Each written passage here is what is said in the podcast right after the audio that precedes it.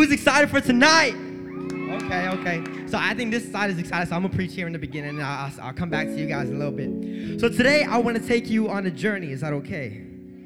Do you guys trust me? Uh, I, I got a little bit less yeses there, but I want to take you on a journey, and we're just gonna go straight into the message. Um, I love cats. My name is Dennis. Uh, that's all you need to know for now. If you want to get to know more, talk to me after service. I'm always down, unless my mom is rushing me, which whatever. We'll talk about that anyways. so the title of my message today is "What Time Is It?" And uh, before we pray, just a quick introduction. Um, what time is it is such a frequently asked question. It's a question that we ask after we wake up from a nap. Oh, what time is it? When it's getting late at night and you want your friends to leave your house. Dang, bro, it's getting kind of late. What time is it? I think it's time for you to go home. Whenever you're in a hurry, oh my God, what time is it? I gotta go. And there's so many questions, so many situations where we can ask, what time is it? But then there's also so many answers. It's uh, time for you to get a watch. What time is it? Oh, it's it's 12 o'clock. What time is it? It's 2 in the morning. What time is it? It's hair past skin. And for the weird people, what time is it? Oh, it's uh 1728. And I'm like, okay, what is that? Like, well, if you divide it by 5 and subtract it by 2 and multiply by the square root of 67, you'll understand what it means in regular time. And I'm like, I was asking for regular time. What time is it is a very worldwide known phrase, and I'm pretty sure it'll never die off. What time is it is the title of my message if you're taking notes today. And I want to read a verse before we get into the prayer, and it's going to take you to John chapter 11. If you could put the verse up. It's on verse, I mean, John chapter 12, forgive me, verse 2 and 3. A dinner was prepared in Jesus' honor. Martha served, and Lazarus was among those who ate with him. Then Mary took a 12 ounce jar of expensive perfume made from the essence of nard, and she anointed Jesus' feet with it. Wiping his feet with her hand, house was filled with a fragrance. Bow your heads and close your eyes as we pray. Jesus, we thank you so much. Jesus, we love you. Before I say this word to your people, God, I want to receive this word. Before it goes to anybody else, God, let it come to me because honestly, I need this word. I'm not perfect, God, and I need more of you, God. So right now, I ask for more of you, God. I empty me of myself so that you can overflow in my heart to all these people, God, that you love. Let every word that I say fall to the earth and die, never to be heard again. But every word that you say, God, let it be a seed planted in their hearts. We love these people, God. We bless these people in your name, God, that everyone may open their hearts for your word, God, not mine. Let all the glory be to you, all the honor and all the thanks. And everyone says, Amen and amen. So, like I said, I'm to take you through a journey. Is that okay? Can I take everybody on a journey? So, imagine me with, if you will, we're all to be in this together, something, one thing that you love more in the entire world, like my cat. Love my cat. so grab one thing that is in your heart. As soon as I said the word love, the first person, the first thing, the first activity, the first hobby, the first thing that ever came into your mind, I want you to hold on to it. And I want you to think of that thing. I'm, I'm going to give an example. Uh, I don't know. My cat? Yeah, my cat. No, I'm, I'm gonna say my mom because I love my mom. so I'm gonna pick my mom. I love her more than anything in the entire world. Sorry, Simba. We'll talk about it when we get home. I love her more than anything in the entire world. Now, grab that one thing and imagine with me, if you will, that you have that thing laying down right in front of you on its deathbed. And it's the last breath of that thing's life, that person's life. We're gonna say person. It's the last breath that that person is taking, but you have one person to go to, and you have one letter that you can write to that person to move their heart in such a way that they will heal that person. The very thing that you love the most in life is right here, dying before your eyes, and you have a couple of words that you write on paper to speak to someone, give them that letter, move their heart in a way that you will save that person's life that you love with all your heart, whether it's your boyfriend, your girlfriend, your dog, your cat, your brother, sister, mother, father, whoever it is, that one person you love, you can save their life with one letter. And I want to take you to a book in the Bible called John, chapter 11, verse 1 through 3. And we find two characters in the Bible that I want to focus on today, and it's Mary and Martha. Somebody, somebody say Martha. So Mary and Martha were in the same predicament that we just pictured in our heads right now. That person that they love, who is their brother Lazarus, is dying, and the Bible says this. A man named Lazarus was sick. He lived in Bethany with his sisters, Mary and Martha. This is the Mary who later poured expensive perfume on the Lord's feet and wiped them with her hair. Her brother Lazarus was sick. So the two sisters, somebody say two. The two sisters sent a message to Jesus telling him, Lord, your dear friend is sick. You see, Martha and Mary were in a position where their brother, whom they loved, you don't just push your brother to the side when he's dying. You love your brother. You have a desire for your brother to live a long life, have family, have your nephews, your nieces, and love on the family, be together forever. That's their brother who is dying. And they write these words Lord, your dear friend is very sick. If you have one letter to give to Jesus about the person you love to save their lives, would you write, Lord, your dear friend is very sick? If I'm writing a letter about my mom, my mother is on her deathbed, dying right before me, and I have one letter to write to Jesus, I'm starting a whole checklist. I'm saying, Jesus, look at my mom. Number one, she's beautiful. You made her. Remember that. Number two, she served you all her life. Number three, she loved you no matter what you put her through, God. Number four, she served you faithfully in her job, in her school, in her environment, in her family. She led me to become the person I am. Jesus, look at everything she's done for you. The person that is dying right here that I love, God. Look, I love her. If you don't pity her, pity me, Jesus. I love her. Save her life. Look at everything she's done for your kingdom. Look at all the faithfulness that she's had, God. And if she hasn't done anything, look at all the love I have for you, God. Just please, please, that's my mother. I can't have her die right now. Jesus, please. See, but Mary and Martha don't do that. And I'm reading this, and I love to put myself in the Bible when I read. And I'm like, yo, Mary, like, you stupid girl. Like, what are you doing? Her focus wasn't on everything Lazarus did for the kingdom of God. It was more, Lord, your dear friend is very sick. In other translations, I love when it says, it says, Lord, the one whom you love is sick. So their focus wasn't on how much Lazarus loved Jesus, instead on how much Jesus loved Lazarus. See, the way to move God's heart is not telling him how much you love him, but telling him you understand how much he loves you. You see, but Mary and Martha understood one thing that it's now or never, man. We got to write this letter to Jesus, and it's now or never. And there are probably dead things in your life. There's probably a relationship that is dying with your heart and Jesus. There's probably something right now that is sick on its deathbed that is inside of you, and you need to understand that the time is now, or it may be never. So as they write this story, I was judging them like a like a bad Christian. I'm sorry, God. I was judging them. I was like, Mary, Martha, you're crazy. But then we continue reading the story, and I'm like, whoa, Jesus, what did you just say to them? See, not only was Mary and Martha's letter to Jesus crazy, most of them was crazy. Verse 4. But when Jesus heard about it, he said, Lazarus' sickness will not end in death. Amen, Jesus. Awesome. It happened for the glory of God so that the Son of God will receive glory for him.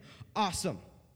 So, although Jesus loved Mary and Martha and Lazarus, he stayed where he was the next two days. Now, a piece of information you need to know, which is context of this, is that the place where Jesus was at and the place where Lazarus was dying was only about two to three miles away from each other. So Jesus says, Don't worry, he's not going to die. I got him. Don't worry, this is for God's glory. And we hear that in our lives, don't worry, it's for God's glory. What you're going through is for God's glory. It's awesome. But what happens if they tell you what you're going through is for God's glory and then you can't see Jesus? What happens if they say it's for God's glory, but then Jesus isn't there in the situation? What happens if Jesus says, I'm coming to your home, but now he's taking his time? So Jesus says, Don't worry, it's good. Don't even worry about it. I'm going. But then he stays two more days. Jesus stays in the city two more days. Then finally, on the fourth day, he looks at his disciples. He says, Yo, let's go back. We'll go back. Then, right after Jesus says, Let's go back, somebody comes up to him and says, Yo, Jesus, Lazarus has been in the grave for four days. Let's backtrack a little bit. The day he got the letter, that's one day. Don't worry, I'll be there. I'm gonna stay here two more days. Two days pass. Now it's the fourth day. So that means Lazarus has been in the grave for four days. Jesus took four days. The very same day Jesus received the letter and said everything was going to be okay was the very same day that Lazarus died in the grave. And it's so horrible. And we're looking at Jesus like, Jesus, you said it was going to be okay. You were about 20 minutes away from my house. You could have saved my brother, but you said he'll be fine. And then he died that exact same day. It's amazing receiving good news, like, okay, everything's gonna be okay. But what if you receive good news and right after, hours after, the very thing you were praying for, the very thing you received good news about, is now finally dead? So Jesus makes his way on the fourth day when it seems too late. then we pick off on verse 20. We're gonna keep going. When Mary got those words that Jesus, when Martha got the words that Jesus was coming, she went to meet with him. But Mary stayed in the house.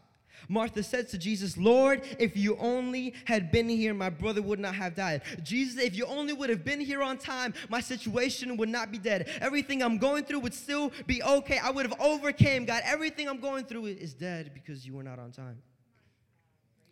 Then Jesus told her, Your brother will rise again, the second time. Your brother would rise again. Yes, Martha said. He will rise when everyone else rises at the last day. Jesus told her, I am the resurrection and the life. Anyone who believes in me will live even after dying. Amen. Everyone who lives in me and believes in me will never die. Do you believe this, Martha? This new birth. Do you believe that whoever lives in Jesus, believes in Jesus, will live even after dying? Yes, Lord, she told him. I have always believed you are the Messiah, the Son of God, the one who is and came from God. Then she returned to Mary. And that's where I want to put my little focus on right now. Jesus asked her, Do you believe that I can bring dead to life? Do you believe that if people live in me, they would not die? And she dodges his question. She said, Yes, I believe you came from God. No, no, no, no, Martha, that wasn't the question. He said, Do you believe that after me, when you have life with me, there is no death? And she said, Yeah, I believe you came from God.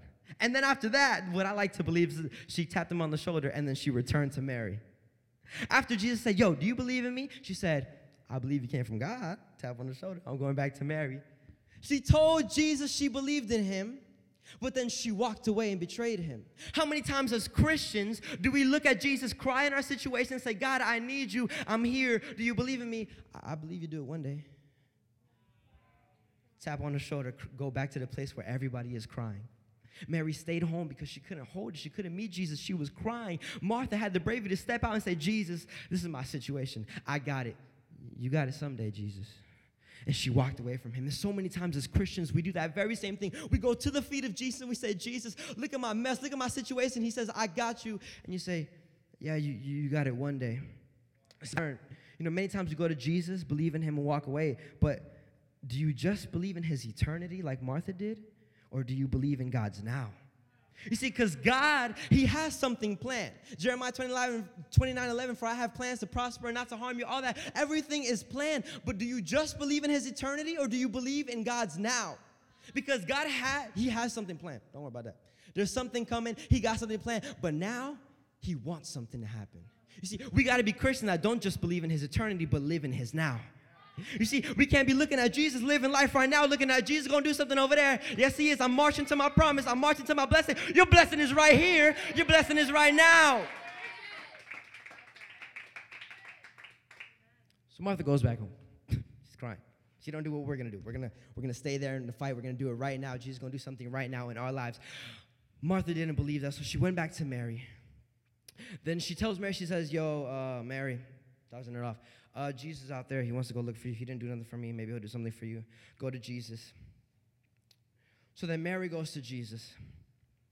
And Mary, when she goes to Jesus, we pick off, and she falls at the feet of Jesus. And she says, Jesus, if you would have only been there, my brother would not have died.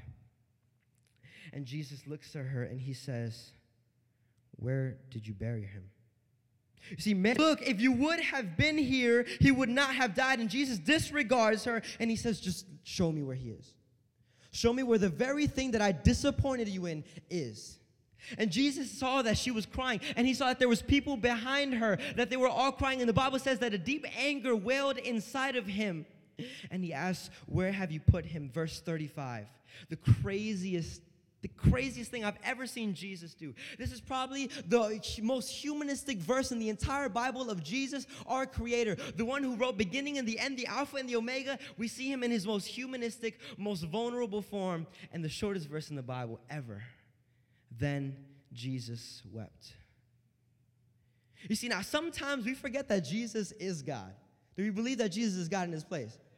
So remember, Jesus is God. Jesus is the Alpha and the Omega, the beginning and the end. The Bible says that He literally has your days counted, your life story written down before you were even born. He thought of you. He knows everything that's going to happen, and He's going to be there through the entire thing. So why? Why is Jesus crying? Jesus knows what's going to happen. He said it twice Your brother will not die. He said it twice. Your brother's life will not end in death. I'm going to revive him. He's okay. He will not end in death. I got this. He said it twice, so why is he crying? And I'm looking at Jesus, and again, I put myself in the Bible, and, and whoa, you're questioning Jesus, Dennis? What kind of church is this? Don't worry about it. I'm looking at Jesus like, Jesus, why are you crying? You know exactly what's gonna happen. You're gonna do it in the next couple of verses. Why are you crying? There's really no point in crying. There's no reason for you to be shedding tears and for your heart to be hurting, for your heart to be breaking in a situation you know you're gonna fix. And we're all in a situation, and Jesus is looking at your situation just like he was looking at Lazarus in the grave, and he's crying over your situation. And we're like, Jesus, if you know you're going to heal this, if you know you're going to help this, we believe in you. We believe in what you're doing. We believe in your eternity. Why are you crying? And Jesus speaks. He says, Because my love is now. See, Jesus' love for you is now. It's not focused on tomorrow because it knows what's going to happen. It's not focused on the past because it forgave what already happened. Jesus' love is now. It's like if you have a TV show at 10 o'clock. My TV show's coming at 10 o'clock, it's 7.30. I'm not gonna be looking at my TV like, is my show on? Because I know it's not time yet. So I'm looking at the TV, no, no, no, I'm focused on what I gotta do. Jesus knows the program is coming. He knows what happened. The show hasn't passed, the show hasn't come, so I wanna love right now. Jesus' love for you is now. And we see this when Paul writes in 13, 13 craziest, craziest, crazy. After Jesus lives many years down the road, Paul writes, one of the greatest writers in the New Testament, he writes, he says, Three things will last forever. In, in, in other versions, it says, And now these three remain.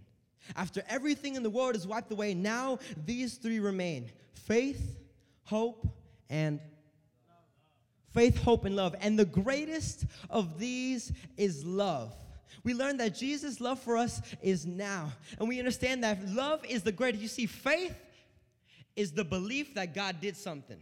I have faith because he brought me out of that situation. I have faith because he took me out of my mess. So I rely on my faith in Jesus. Now, hope is I believe God is going to do something. I believe God is ahead of me and He's making a way. But you see, there's a difference with love. Faith is something you lean on, hope is something you strive for. But love is right here and love is right now. And I love, I love when it says that the greatest of these is love. Because it's not something I gotta lean on. It's not something I gotta wait for. I get the greatest thing right now, and it is the love of Jesus. The greatest of these is love. You are loved by Jesus. Jesus loves you so much. And you wanna know when he loves you? He loves you right here. He loves you right now. It's not something you gotta wait for, and rely on because it's right now, it's well, and it's active. Jesus loves you right now. So, reaching the end of the story, Jesus, he goes, he continues, and he raises Lazarus from the dead. It all happens. So then we continue off. Jesus loves us, and and I'm loving Jesus, and, and he's loving me, and people are looking at me like, yo, like, you really love Jesus? Like, it's kind of crazy. It's kind of absurd. And I've been living my life all 17 years, haven't always been loving Jesus. But people have seen me that I love Jesus from periods of time, and they ask me, like, yo, do you really love Jesus? And I'm like, yeah, I love Jesus. Like, that's what I do. I love Jesus. What I was made to do is what I was born for, to worship and love my God, the one who died for me, the one who saved me. And they're like, but how do you love Jesus? Like, life is so crazy and, and life is so difficult and everything. And I'm like, well, you, you're questioning how I can love Jesus? I'm questioning why Jesus loves me. It's not even about how crazy it is that I love Jesus. It's not crazy that you love Jesus. That's a given. It's crazy that Jesus loves you. He is perfect, He is blameless. You are shameful. And you are sinful, and you're living this life, and you're living in a world, but it's not that you love Jesus, it's crazy that He loves you. You loving Jesus is a given. It's like the nerd falling in love with the beautiful model that's in the top of the lunch tables and everybody loves her. And then the nerd falls in love with the model all right, that's cool. Everybody falls in love with the model. But now all of a sudden the model falls in love with the nerd, and we're like, what is going on? It's not crazy that the nerd fell in love with the model. She is beautiful. It's crazy that the model fell in love with the nerd. It ain't crazy that Jay-Z fell in love with Beyonce. It's crazy that she fell in love with him. I'm looking at her and I'm like, yo, girl, you gotta, come on, girl, you gotta fix your eyes. It's not crazy that he loves her. It's crazy she loves him. It's not crazy that you love Jesus. Don't feel like you crazy. Feel like he crazy for loving you. So we continue on. For the last, the worship team can come up as I close. Y'all can get ready, do y'all thing. Piano, please make me feel and seem better because it sounds more beautiful. Ready? And it's not crazy that you love Jesus. It's crazy that he loves you. So we continue on in the story. And Jesus goes away because he gets to be killed goes away, but then he comes back. After Jesus comes back, he's in the house again, and we pick off on chapter 12 again. And on chapter 12, we're going to read it six days before the Passover celebration began. Jesus arrived in Bethany, the home of Lazarus. The man he had raised from the dead. I love how they put that next to Lazarus' name because now when people think of Lazarus, they think of the person that Jesus raised from the dead. So he's at the home. A dinner was prepared for in Jesus' honor. Martha served. Lazarus was among those who ate with him. Then Mary, she took a 12 ounce jar of expensive perfume made of the essence of nard and she anointed Jesus' feet with it. Wiping his feet with her hair, the house was filled with the fragrance. See, Jesus comes back a couple of days after he raises Lazarus. And I love when the Bible says that Lazarus was sitting with Jesus. Because the essence of all of that in different versions, it says that Lazarus was reclining with Jesus. Whenever you hear in the Bible that people were sitting with Jesus, you can literally say they were reclining with Jesus, which is another word for relaxing. Because when you're with Jesus, no matter what you've been through, you can relax. You see, but Mary, I want to focus on Mary's perspective today. Mary had this perspective. She said, It's now or never that I that I raise my brother from the dead, giving Jesus honor. Now or never. Lazarus is gonna die. It's now or never. Then she, she knows she Jesus loves me now, but now she switches her perspective and says, I gotta love Jesus now.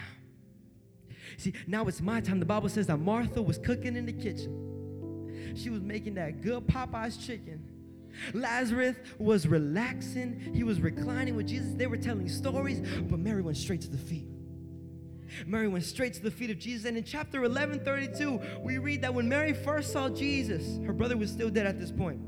She fell to his feet and she cried, If you would have only been here, my brother would not have died. Now, a couple of days later, we see that she's back at the feet of Jesus, but she's not crying no more. She's worshiping. You see, and you may be looking at Jesus, you may be saying, every Friday I come to the altar and cry because I keep messing up. Every time I'm in God's presence, all I can do is cry because I feel unworthy. Every time I come in God's presence, all I can do is complain about my problems. And Jesus looking at you like he looked at Mary. He said, You may be crying at my feet each and every day, but I'm about to take you to a place where all you can do is worship at my feet.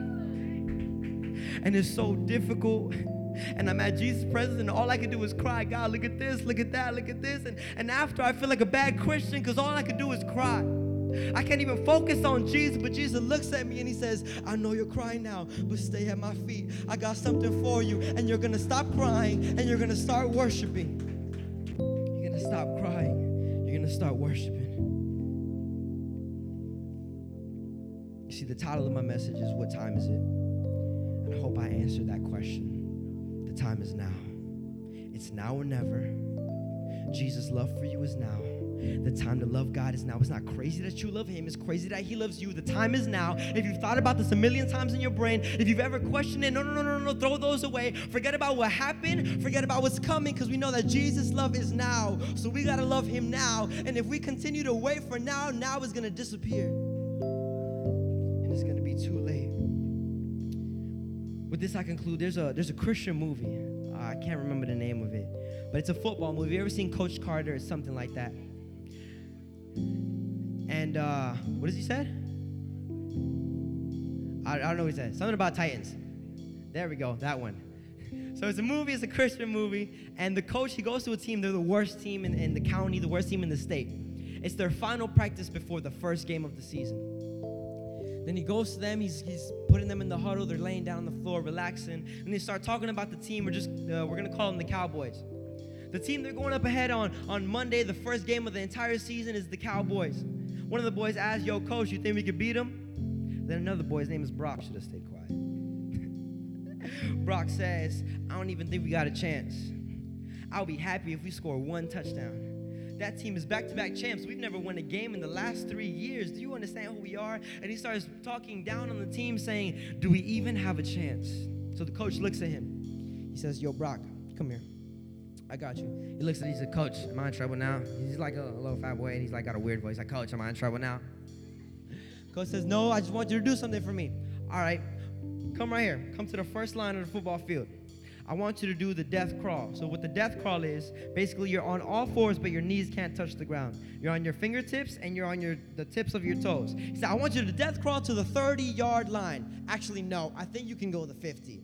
And he looks at coach, he's like, okay, coach, I'll do the 50. And he says, but now I want you to do it with Jeremy on your back. Jeremy, come here. Puts Jeremy on his back. He says, All right, coach, I'll do it again to the 50. And then coach looks at me and goes, All right, awesome.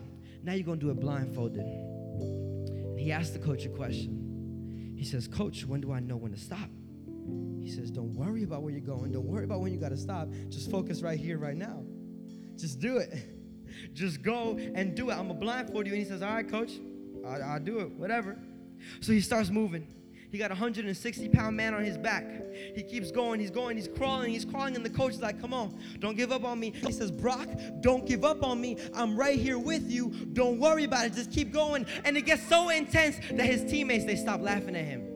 They're like, oh, he got in trouble. But now the room becomes so intense, the field becomes so intense that all the team stands up behind Brock and they're like, come on, Brock. And their, their, their throats are choking because they're, they're still in a transition from laughing to crying and, and being with him. And they're like, all right, Brock, you, you got this. Come on and it gets tougher every time. And it gets to the point that Brock, he starts screaming. He says, Coach, I can't keep going. He's like, You better keep going, Brock. I don't care what you're doing. I don't care where you're going. I'm right here with you. Give me one more. Give me one more. And he says, Coach, I can't. It hurts too much. I'm about to give up. I'm about to give up. He's like, Come on. He's like, Coach, when do I stop? He says, Don't worry about that. We're going to keep going. I'm right here with you. We're going to keep fighting. Coach, it hurts. It hurts. It hurts.